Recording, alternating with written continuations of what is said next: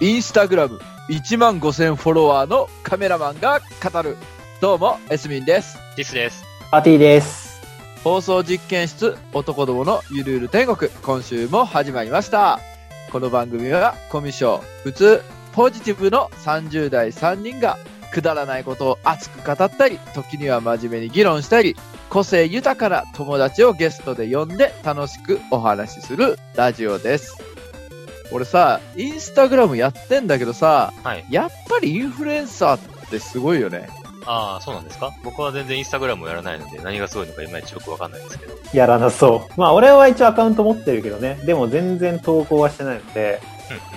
そんな感じか。俺、インスタグラムは、まあ、うん写真撮るの趣味だから、それを投稿するのに使ってるけど、なるほど俺は頑張って300フォロワーなのに、対して、すごい気がする世のけど、ね。中にはね、はい1万以上フォロワーがある人は、インフルエンサーって言われるようになるんだよね。おー。いい1万以上。が基準なんだ。なるほどね。まあ、1万以上ってすごい、ね。1万人が見てるってことだからね。そうそうそうそうそう。我々のラジオでも1万いったらすごいですけど、我々100も全然届いてないレベルですからね。それ考えたら登録者がね1万ははいチャンネル相当ですチャンネル登録お願いしますまね。あ再生数ですら1万100もいってないわけですはい。そうかだね。ら。そううだね。はいや、まあもうそこはね、俺ら頑張っていこうということで、まあ、それは一回置いといて、いやはい実はさ、はい俺たちの知り合いに、そのインフルエンサーがいるんだよ。ああ、その、インスタ1万人フォロワー超えの人ってことですい。かあ、そうなのそんな人いるのあ、そう、いるよ。身近だよ。そそうなの僕知ってる人なのかなで、今日は俺たちの知り合いのインフルエンサーが、おーこのラジオに来てくれました。おーそれでは早速、お呼びしましょはい。う。インスタグラム1万5000以上フォロワーのカメラマン、坂木くんです。皆さん、こんにちは。ババ、榊です。イこんンスばんはタグラム1万フォロワー超えの榊です。 ああ、榊が1万超えだったの か。そうそうだあね。 1万5千超えか、正確インにフ。ルエンサーって言われるとすごい照れるけど。うん、もうなんかすごいね、今出にくそうにしてるのがね、見えたからね、こう、俺らの画面の中では。そうそう恥ずかしい な、そうだねみたいいやでも実際ね、事実として1万5千人以上フォロワーがいるわけですからね、まあ、すごいことです。なあありがとうございます。いや、ほんとすごいよ。俺300だよ、だって。すごいね。それの何 ?30 倍もっとか ?300 倍か。違う違う違う30倍ですね。そう、そう、そう、あ、まあ、名前かそうらちそょっとうなるねパッと計算しないけど、まあ、とにかくすごい。と とにかくすごいということがはい分かりましたね。そう、とにかくそんなすごいカメラマンの榊くんを今日はありがとおうございま迎えしてお送りいたします。す。はい。皆さん、最後までお楽しみください。はい。というわけで、今週はカメラマンの榊をお迎えしてお送りするんですけれども、そもそも榊は、まあ我々3人はもともと昔からイベントでよく遊んでる知り合い、そうだねで。すもん共ね通の友人でございますね、3人の。はい。それこそバティの結婚式とかも来てくれたりとかしてるもんね。ありがとうございます。写真も撮っていただいて。そう。はいその時写真とかを撮っててカメラが好きだなっていうイメージは確かに僕もあるんだけど、うん。インスタグラムとかでそんな1万5000とかまで行ってるとは全然僕知らなかったね。あんまり印象がなかった。あ、そうなんだ。うん。まあ、インスタやってないとわかんないもんね。まあ確かにあの3人の共通の友人ではあるけれども、あの3人とも知り合った時はそんなにカメラをやってるっていうイメージでなくて、ある時期からね、突然、あの、すごいカメラにハマって、そうだよね。今ではすごいカメラの人って印象になってる気がする。ね、いつの間にって感じだよね。うんそう。そういえば、榊ってなんで写真始めたんだっけきっかけってなんだっけ、あれですか写真始めたきっかけですかはい。そうそうそうそうあれ。ですねそれはですね、まあちょっと3年くらい前の話なんですけど、うんはいはいまはあいち。ょっと当時気になってる女の子がいたんですよ。はいはいはいはい。もうオチで、がそ見えのた子な。がカメラ女子だったんですよ。はいはいはいはい。うんうんカメラ女子だったから、ちょっと会話のきっかけを作りたくって、ああ、いいねま。あカメラをあー買ったっていうところが、まあ、スタートですね。いいね。男子っぽいね。まあ、やっぱりね、恋がいろいろ始まりではあるから男っていうのそはうですね。うんで、その、カメラ好きの女の子とは、いや、付き合えなかったんですけど、ああ、そうなんですね。あー普通に振られちゃっ楽しみだてな、るほど。やべ、俺カメラ買っちゃったけどどうしよう。そうだね。あ、まあちそょっうだと、ね。安いもんじゃないしね。そうでも普通だったらさ、あーもうその子のために買ったのに、何も役に立たねえじゃねえかよ、これ、みたいあな。あ見るのも辛いみたいたいなね。売るみたいな風になるのが多いかなってなった中 で、さらにそこからどんどんカメラに本格的にハマってったってのは、どうしてハマってったの結構やっぱりカメラを買うってなった時に、そう自分の中で結構投資だったんですよ。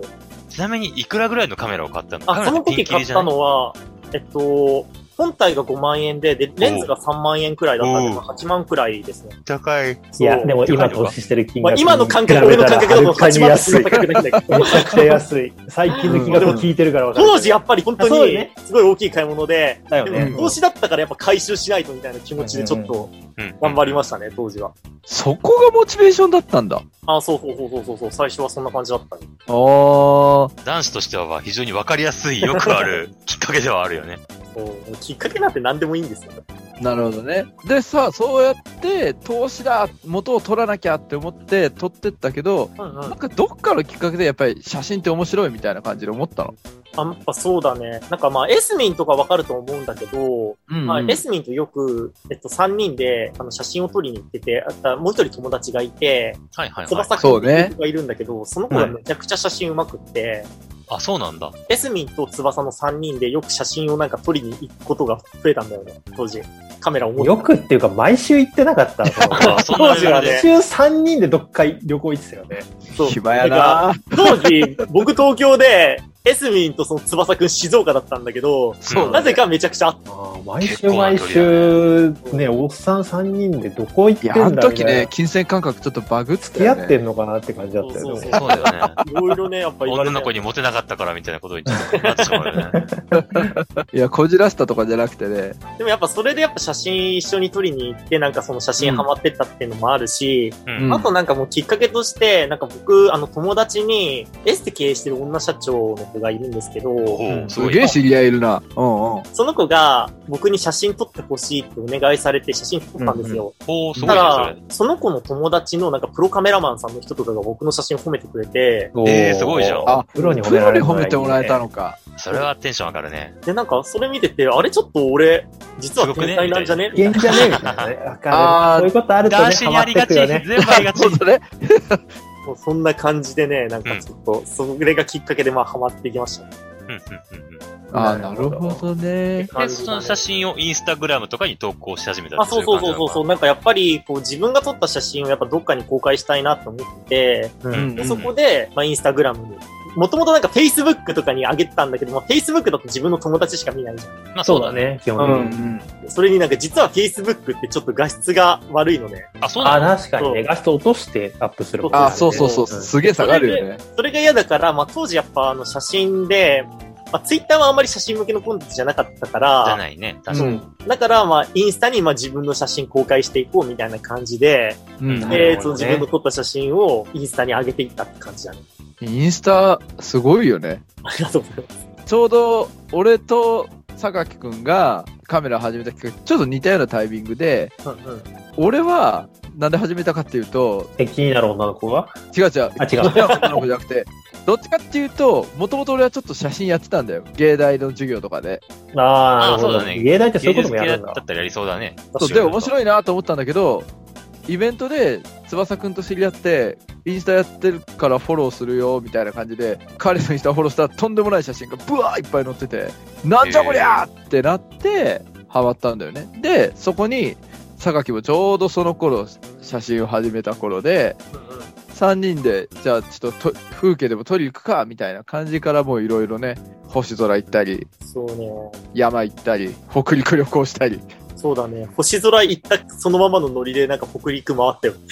えー回った回った。関西に星を取りに行ったんだけど、もうそのまま帰らないで、北陸の方までなんか北上してって、みたいな。なるほどはい、質ね。問です、質問です。はいはい。僕はあんまりインスタグラムやらないんだけど、なんかインスタグラムってイメージとして、携帯のカメラで飲んでる飲み物とか、タピオカのやつを撮ってタピってるな、みたいな感じのイメージがあるんだけど、偏見がすごい。いカメラの写真とかもアップするんだ。する人いるんや、だ。全然風景の写真とかいっぱいあるだろ、インスタって。ああ、そうなんまあだ。でもなんかそれと同じようなジャンルで言うと、やっぱさ、旅行行った、旅行行きましたとかいう写真とか上げてる人も結構いる。まあまあ多いよねわけですうんうんうん榊はどんな写真上げてるのかなっていうのは、まあ僕見たことないんだけど、あーインスタグラムやってないから。ごめんねあ、。なるほど見たね。ことないんだ。まあぜひ見てほしいんですけど。あの、僕はですね、まあ、タピいオカろいろなんかその写真を始めた時タピに、オカ。タピオカはね、タあげピてオカじゃないから。うん写真始めた時に、まあ、いろんなジャンルの写真上げてて、まあ、とりあえずカメラがもう好きだから、まあ、とりあえずいろいろ上げてたんですね。うんううんん。うんまあ、で、そんな中で、なんかすごい、インスタってまあ知らない人がどんどんいいねとかつけてくれるじゃないですか。うん。うんあ、そうなんだうんね。なるほど。僕結構そのいいねがつく写真で、いいねとかコメントがつく写真が、夜景、東京の夜景の写真と、うんほうほうほうほう。あと女の子の写真まあそれはつくだろうね。うんが、うんうんうんそう、可愛い女の子を結構撮ってたんで、うんで、そういう、そのなんか二つがめちゃくちゃなんかすごい評価されることが多かったんで、うんなるほど、なるほど。だから結構、あの、いろんな写真を撮ってる中でも結構その夜景だったりとか、あとポ、まあ女の子というかポートレートうん。う。うんんうんうん。っていうのを結構し上げてるかなっていう感じですね。ああ、そうなんだ。うん、うん。そうだね、榊の二大看板って感じだよね。あ夜そう景だねと女の子。夜と女ってことね。夜 とそうだね。悪いな。間違っちゃいない、間違っちゃ いない。で、榊は夜と女を取り集めそうてるだ。ね、夜と女の榊だ。あーすげえ、アンダーグラウンドな夜と女の榊さんは、その、やっぱりその言い、方よ。自分の得意分野に特化することで、フォロワーを1万人以上。そうですね、なんかやっぱり、あの、インスタ始めてすごい分かったことがあってう、。うんんなんか僕ら普通になんだろう、東京住んでるから、なんか東京タワーが普通にあったりとか、まあスカイツリーがあったりとか、結ま構あし当たり前のものだよね当たり前のものだからね。じゃないですか。まあ日本全国から見たら、うん東京タワーってなんか、すごいそ建物なんですよ。まあ確かにそうだね。確かに特別だよね実。家住んだ時はそうだでったもな。っと言うと、世界で見たら、やっぱ世界から見たやっぱ東京のその夜の街とかって結構かっこいいみたいなんですよ。なるほどねあー。そうあかー外人さん結構撮ってるの見るしね。そうそうそうそうそうそう。なんかあの、東京タワーとか取りに行くとなんか今そのコロナとかで規制かかっちゃったりとかしてあんまりいないんですけど、中国人の人が列作って撮ってたりとかしました。えーそうなんだだ。あー、中国人ね。うんうん。中あ国のあの、すごい有名ななんか東京タワーが撮れるスポットみたいのがあって、階段あと東京タこワーのみ位たいな置でこう取るといいみたそうそういそな。ああ、そんな場所があるんだ。へそえう。そこを中国人が1時間くらい並んでたりとかしたから。おお、 人気だスポットだね。そういうスポットもあったりとかして。インスタやってて、僕たちの友達の中の評価じゃなくて、やっぱ世界から見た、そうねなんかその自分の写真の推しポイントみたいなのって、やっぱりその、東京タワーだったりとか、夜の夜景の写真だったりっていうのが分かったんで、ちょっとなんかそれを伸ばしていきたいなみたいな感じで。なるほどね。なるほど。じゃあ自分が撮りたいものはバシャバシャっていうよりは、こういうのを撮ったら評価されるっていうのを探して、ガンガンそこを磨いていったって感じなんだあ、ね。そうですね。なんか、まあそれがなんかいつの間にか自分の撮りたいものになったって感じ。ああーー、ななるほどな。そこか。俺が300の理由分かったね 自分が取りたいものしか取ってない。俺自分が撮りたいものしか撮ってないからね。だって飯屋しか撮らないでしょだから。ちげえよそんなこと俺だって一応な、カメラマンの結構ね、おあのね、エスミンはかっこいい写真撮るよ。そうなんだよ。こう見えてっていう写真撮るんだね。そうれがまたこ面う白見かえってたはりす失る礼んだよろ。いや、僕はそこまで言ってないぞ。本当にね、この人のイメージからね、出てこない写真が出るから。うんそうなんだ。そうなんだ。うんまあそれはいいんだけど、インスタで1万人とかで、いわゆるインフルエンサーになるには、単に写真がうまいだけじゃダメな気がするんだけど、いや、そうだほんねとこそのれ。辺はどういうふうにやっていったのその、あーフォロワー増やすためマにーケティングってやつだよね、絶対でね。も、マーケティングに近いことは結構してた。うんあ、そうなんだ。うんうんうんやっぱり、インスタの中でも、これが流行ってるとか、そういうのがあったりとかして、はいはいはそいはい。の東京タワーのやっぱ、その人気のスポットとかで写真撮るとかっていうので、うんやっぱ伸びたりとか、うんうん。フォロワー何万人もいるようなインフルエンサーが撮ってるような構図を真似してみるとか、うんはいはいはいはい。逆に東京タワーとかって評価されやすい被写体だったりするので、うんあそそうなんれだをうん綺麗に撮れる場所を自分でも見つけに行ったりとか、うんうんうんうんはあはあはあ、なるほど。インスタグラムのそのギャラリーを統一してみるとか、あの、ギャラリギー。ャラリーって、なんかあの写真をなんかただ好きなものをバンバン上げるんじゃなくて、うんうん。あの、インスタグラムをこう開いたら、最初なんかこう、ギャラリーってい、あの、プロフィール欄みたいなのが出てきて、あ、なるほど。こその下に人はこんな写真撮ってますよっていうのがうんそうそう、んプロフィール欄トップページみたいなのがあるんだそうねそう、トップページみたいなのが出てくるから、はいはいはい。ここでこう写真が並んだ時の色合いとかが、なんかちゃんと統一感があるようにとか、えー、完全マーケティングじゃん、そんなあ、そうの。そう、そういうのを見たりとか、あとなんだろうな、なんか、なるべくこう、文章みたいに入れられるんだけど、写真に、キャプションって言って。うそのキャプションで、自分のなんかこう、この写真はここで撮りましたよ、みたいなのを書いてみたりとか、うんううんんうんあと、こういう設定で僕は写真撮りましたとかっていうのを書いてみたりとあかあ、して。それ同じカメラやってる人にはありがたいね。そうそう、だからお同じような写真が、俺のなんかそのちゃんとキャプションとかまで見れば、ちゃんと撮れ撮れるような。ますよっていうことですねそ。なるほど。見てすごいだけじゃなくて、自分も真似して撮れるみたいな。そうそうそうそう教そう。えちゃうんだね、そんなの、そういうところね。僕はなんかその、やってる中で、なんか僕別になんだろう、カメラ歴3年くらいなんですけど、うん。やっぱカメラの楽しさを伝えたいみたいな気持ちも結構あって、だからうんう、ん全然なんか僕と同じような写真をなんか、僕の写真見てくれた人にも撮ってほしいんですね。うん、うんそういう意図もあって、素晴らなしいんかそういうことをやってたりとかします。ああ、なるほどね。ああと、すいません、もう一個あって、うんうんハッシュタグっていうのがあるんですよ。だからねそれなすげえ大事な気がする、ハッシュタグ。そそこれがだ結よ構大事で。そこ聞きたいんだよ、俺は。ハッシュタグ戦略が、インスタはすっげえ大事っていうのは知ってんだけど、俺は全然うまくいかなかったんだよ。ハッシュタグは、あの、さっきも言ったんだけど、なんかその東京とかって、あの、海外の人にもめっちゃ受けるっていうのがあるから、そうなんだ。だから、日本のハッシュタグと海外のハッシュタグ半分ずつ入れてたりとかする。ああ、なるなるほどね。日本語と英語相手も向けてってこと半分半分みたいな感じそうそうそうそうそうそう。あとなんかそのハッシュタグって、なんかこうハッシュタグの組み合わせとかでも、なんかインスタグラムが、そうんのアルゴリズム的に、なんかハッシュタグをポチって押すと、うん。なんかそのハッシュタグの、最近このハッシュタグつけて投稿した人っていうのと、このハッシュタグの中ですごい評価の高い投稿みたいなのがこう出てうくる。んうんうんうんはいはいはいはい。評価の高い投稿に、なんか乗るために、うんなんか乗りやすいハッシュタグとかを自分がいっぱい投稿していく中で見つけてったりとか、なるほどね。人気のハッシュタグはどれなのかっていうのもちゃんそうとそう人気のハッシュタグ、あと自分の写真に合ってるハッシュタグはどれなのか、ああ。あと、なんかそのハッシュタグの組み合わせでも出やすさとかがなんか実はアルゴリズムで決まってるみたいなのそうなを。ると気が遠くなるんだけえど。そうそう。あハッのシュタグ海外のなんかブログとか読んだりとかして勉強した。すごいね。そういうのをね、楽しんで、楽しいわけですあ、そうそうそうそうそう。れなんがかすゲーごムみたいな。感じでやってるね。それ聞くともうめんどくせえって思っちゃう。同じく。いやー、これ豆じゃねえとできねえよな。こういうの。ことが好きかどうかっていうのがやっぱ差が出るなと思います、な るほどね。はいまあ、カメラも楽しいし、そのマーケティングも楽しい。あ、そうそう、マーケティングみたいなまあところも楽しそいれは伸びるよね。どうにやってんだな。ちょっと、あの、お時間結構来たんですけども、前半最後に一つ、あの、インスタグラムをここまで頑張ってきて、良かったなって思うことって何ですかね。良かったなって思うこととかは、うんまあやっぱりなんか自信がつきましたよね。なんかやっぱ1万人とかになまっあ、て、そらそうだよね。すごい、あの、やっぱ投稿とかして、いいねがなんかもう多い時だって1万とかつく時とかがあるんですよ、写真に。そうだよね。うん、で、写真に1万も、な1万人の人がいいって思ってくれたんだ、この写そうだ真よねとか思うとやっぱ自信になるし、確かに。うんあとなんかこう撮影とか自分で行ってても、一人で撮影とか行った時に、まあ同じように写真撮ってるカメラマンさんが僕のこと知っててくれたりとか、えーそんなことあるんだそれすごいよね。ね。まああとやっぱなんかこ楽うしいポ、ポートレート撮るってなった時にやっぱフォロワー数が多いから選んでもらえたりとかすることとかも結構あって、ええそうなんだ。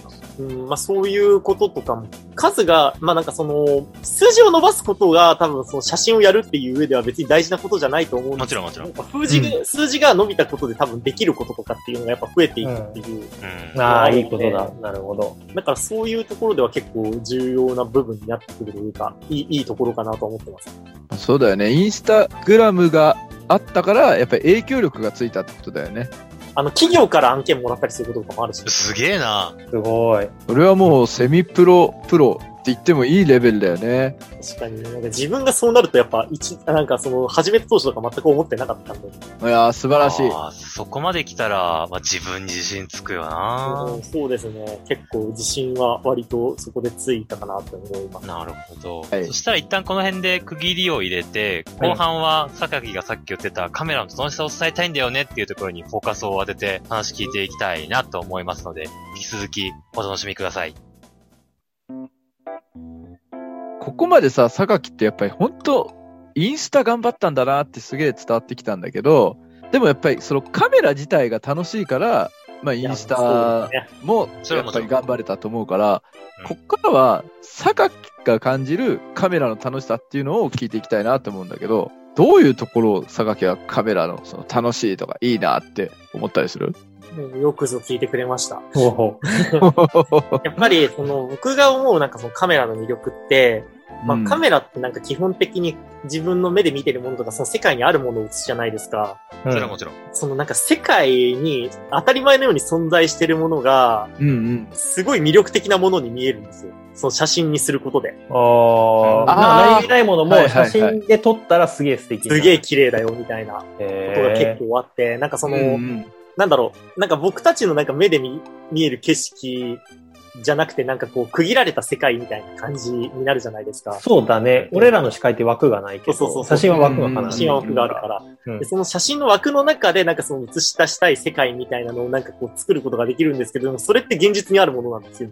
まあ確かにね。うん、でうんそれがやっぱりなんかその現実にあるものをなんかすごいより良いものに見えるみたいななんかやっぱあー感じがあなるってなんか変な言い方するとやっぱちょっと世界がなんか自分のいる世界がちょっと好きになれるというかほど楽しいものおに感じられるっーていうかのかがっこいいというか素敵だな写。真の魅力かなって思ってますね。いや、でもね、すすっげえわかるよ、それわ。かるのあわかるんだ。あの、俺もやってるからわかるんだけど、うん花をさ、ドアップで近くでまじまじと見たりしないわけじゃん。確かに。花びらって、ピンクの花びらがあったとしても、それは白から薄いピンクにかけてのグラデーションがあって、その美しさとかって、やっぱりカメラのズームレンズとかで見ないと気づけなかったりするのね。ああ、なるほどね。それでも美しいと思ったりだとか、あとは何気なく歩いてて、すごい綺麗な夕焼け空があって、それをカメラで切り取って、また見返したら、ああ、すごい綺麗だなって。うんで、今言ったようなことを味わっていくと、それを自分から探すようになるんだよ。そそういうのないかなってそうそうそうなるほど。なんかその普段の日常で自分が住んでる世界の素敵なものを探すようになるってことか。そうなんですよ。はそあ、うめちゃくちゃいい話をしてるあさっきさっきな。が出た、東京タワーとかスカイツリーとか、僕ら東京に住んでるからあんまり、あ、見えるなぐらいだけど、写真に収められてたら違った情緒はあるよねって。全然違う情緒があるなって思ってて。なんかその季節によってもなんか東京タワーの色とか変わったりするんで、あーそういうのライトもアなんッかプ変わるもんねい。や、でも確かに、あの、カメラ撮ってない人が東京に住んでてさ、なんかちょっと今日、あの、雪降ってるから東京タワー見に行こうってならないけど、ならないね。カメラ持ってらたら、雪降ってるから雪の東京タワー撮りに行こうってなるもんね。そういう意味では確かに自分が住んでる世界の、もうなんか素敵なものを積極的に見に行こうみたいな風になるのかもしれない。それこそ雨降ってたら、今日雨かって思うけど、東京タワーの雨の風景とはまたもしかしたら違ったものが見えるかもしれない、そうです。ね。それもあるし、なんか雨の日ってめっちゃ楽しくて、あの水たまりに映楽しいんだ。ってる世界とかもなんか写真で映したりするんはいはいはですいはよ。いリフレクションあっあ、ていうよのく見る、よく見る。そう。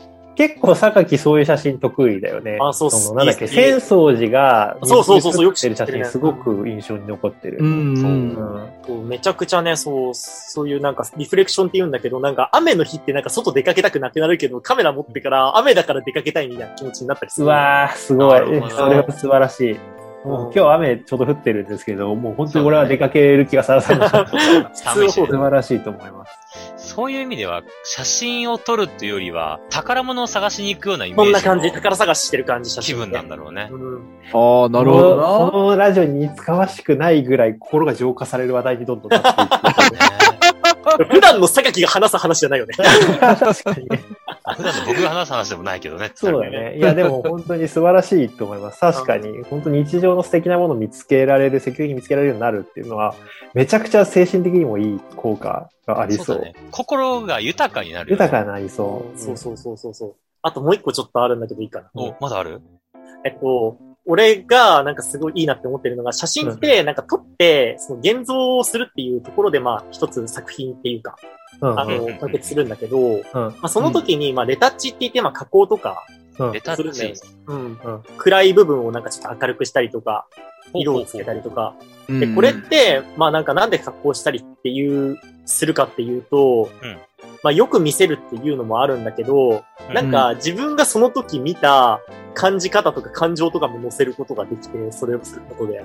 ああ、なるほどね。そうそうそうそう。で、例えば星空とかを見てめちゃくちゃ綺麗だったけど、写真にした時ってなんか目で見た時ほど、なるなほんかど。感情がないこととかってたまにあるの。あるあるあるある。うんでも、その自分の目で見たその印象みたいなのを、なんかそのレタッチっていうのをすることによって、こんな感じだったみたいな感じにすることができるんだよ。なるほど。加工っていうのは、その、大したことないものを偽物に盛るわけではなくて、うん写真では伝わりきらない自分の感動をなんか本物の良さをより再現するみたいな。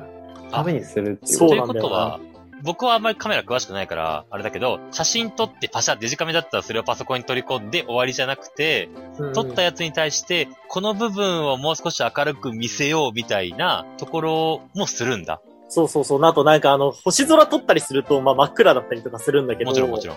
でも、なんか、俺の目で見た時はもうちょっと青く見えたとかうんうんう、ん なんかあったりすうんるうんんで、うん。まあ、そういうのもなんかこう、その加工することによって、そのレタッチっていうのをすることによって再現することができて、ああ。あ撮とっなんたかままじゃなくて、自分が見たその感動そのものに近づけるように修正する楽しさもあるんだ。そうそう、なんかあの、王子とかさ、わかると思うんだけどさ、王子と一緒に星取りに行ったのね。行でっ、たね。そううんうんあの時さ、王子がその星空見て、満天の星空見て感動して泣いたの。泣いてたのそう泣い泣いたてのた。泣いてたんですか、エスミめさん。ちゃくちゃ綺麗だったんだうよ、んその星なるほが。ど。しかも流れ星があったんだよね、あの時。うん流星群でさ、あーおーそれがもう本当に隕石って燃えんだなっていうのが分かるぐらい綺麗に見えて、うわー思わず泣いたよね。いや、今日のラジオ、詩的な表現がいっぱい出てくる。なん かそれくらい、なんかでも、その綺麗なものっていうのを、俺とエスミンはそこにいたから見れたけど、やっぱりそれを他の人たち、写真を見てくれる人たちも伝えたいなうんうんうんみたいなうん気持ちがやっぱあって、その感動をなんかなるべくその写真だけで伝えられるようにまれた。君たちはもうあれだね、表現者なんだね。あそう、なんか写真ってただ記録するっていうよりかは、作品を作るにもうなってるなって思う。レタッチを盛り込むと、本当に絵描いてるみたいな感覚になるもん。へえ。うん、だって今のレタッチすごいもんね。本当に空を変えることができるじゃん。もうあ、できるね。そう、もう、あ曇り空を、まあ、晴れにしたりとかさ。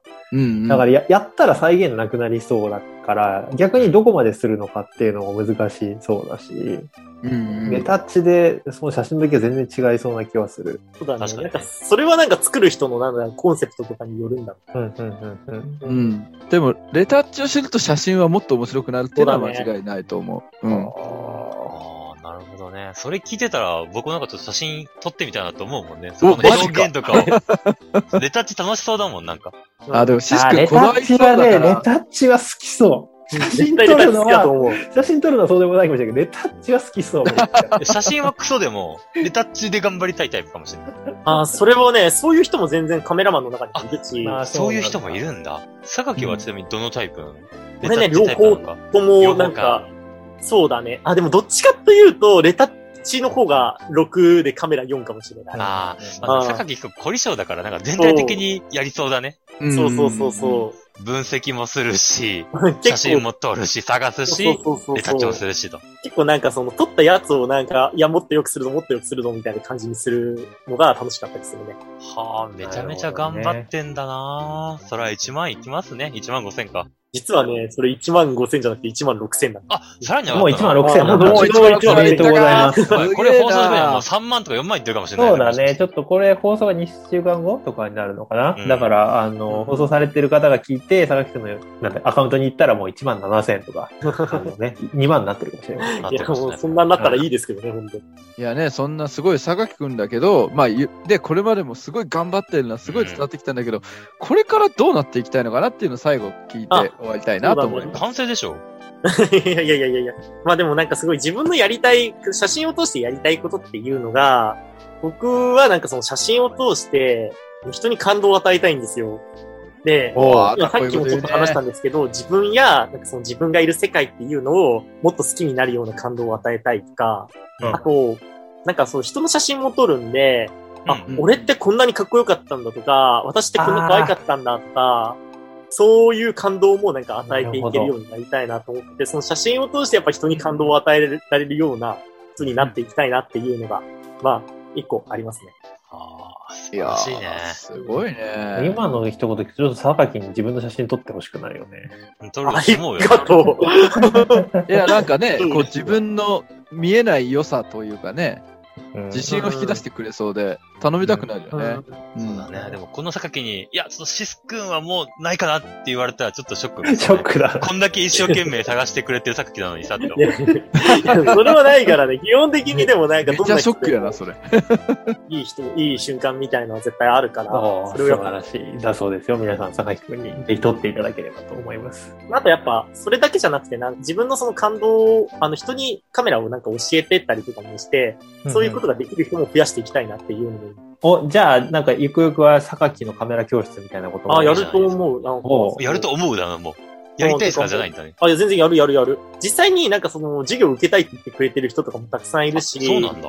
あとそれこそなんかその、プロのカメラマンさんから、なんかこう、講師として来てほしいとかって言われてたりとかいい、すごい。すげいやー、これもう、次の3年後、榊はもう、あれだね。名実ともにプロカメラマンになってそうだよ ね。ー。やばい、ちょっとこのラジオに呼べなくなってしまう。いやいやいやいやこのラジオもうそれにぜひまた追い呼んつでくくぐだらさいよい、追いつくぐらいすごいいいラジオにななするっていいう。やーでもね、頑張らなきゃいけない。難しいかなありちょがっととうございますネガティブだ な。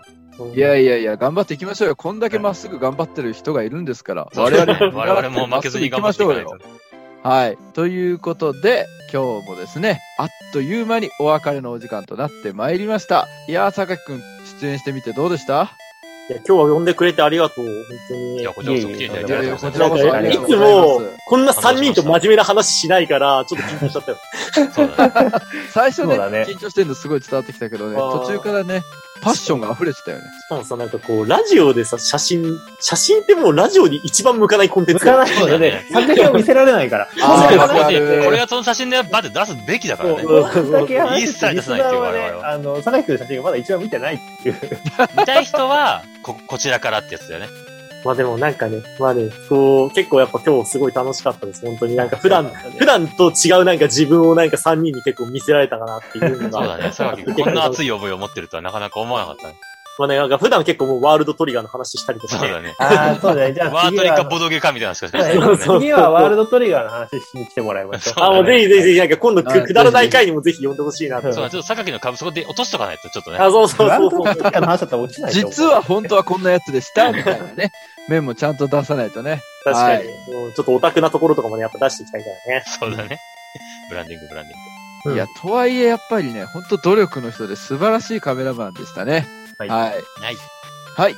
じゃあ、それでは今日はのゲストは、インスタグラム、実は1万6000フォロワーとを突破したカメラマンの榊くんでした。どうもありがとうございました。りがとうございましたありがとうございました。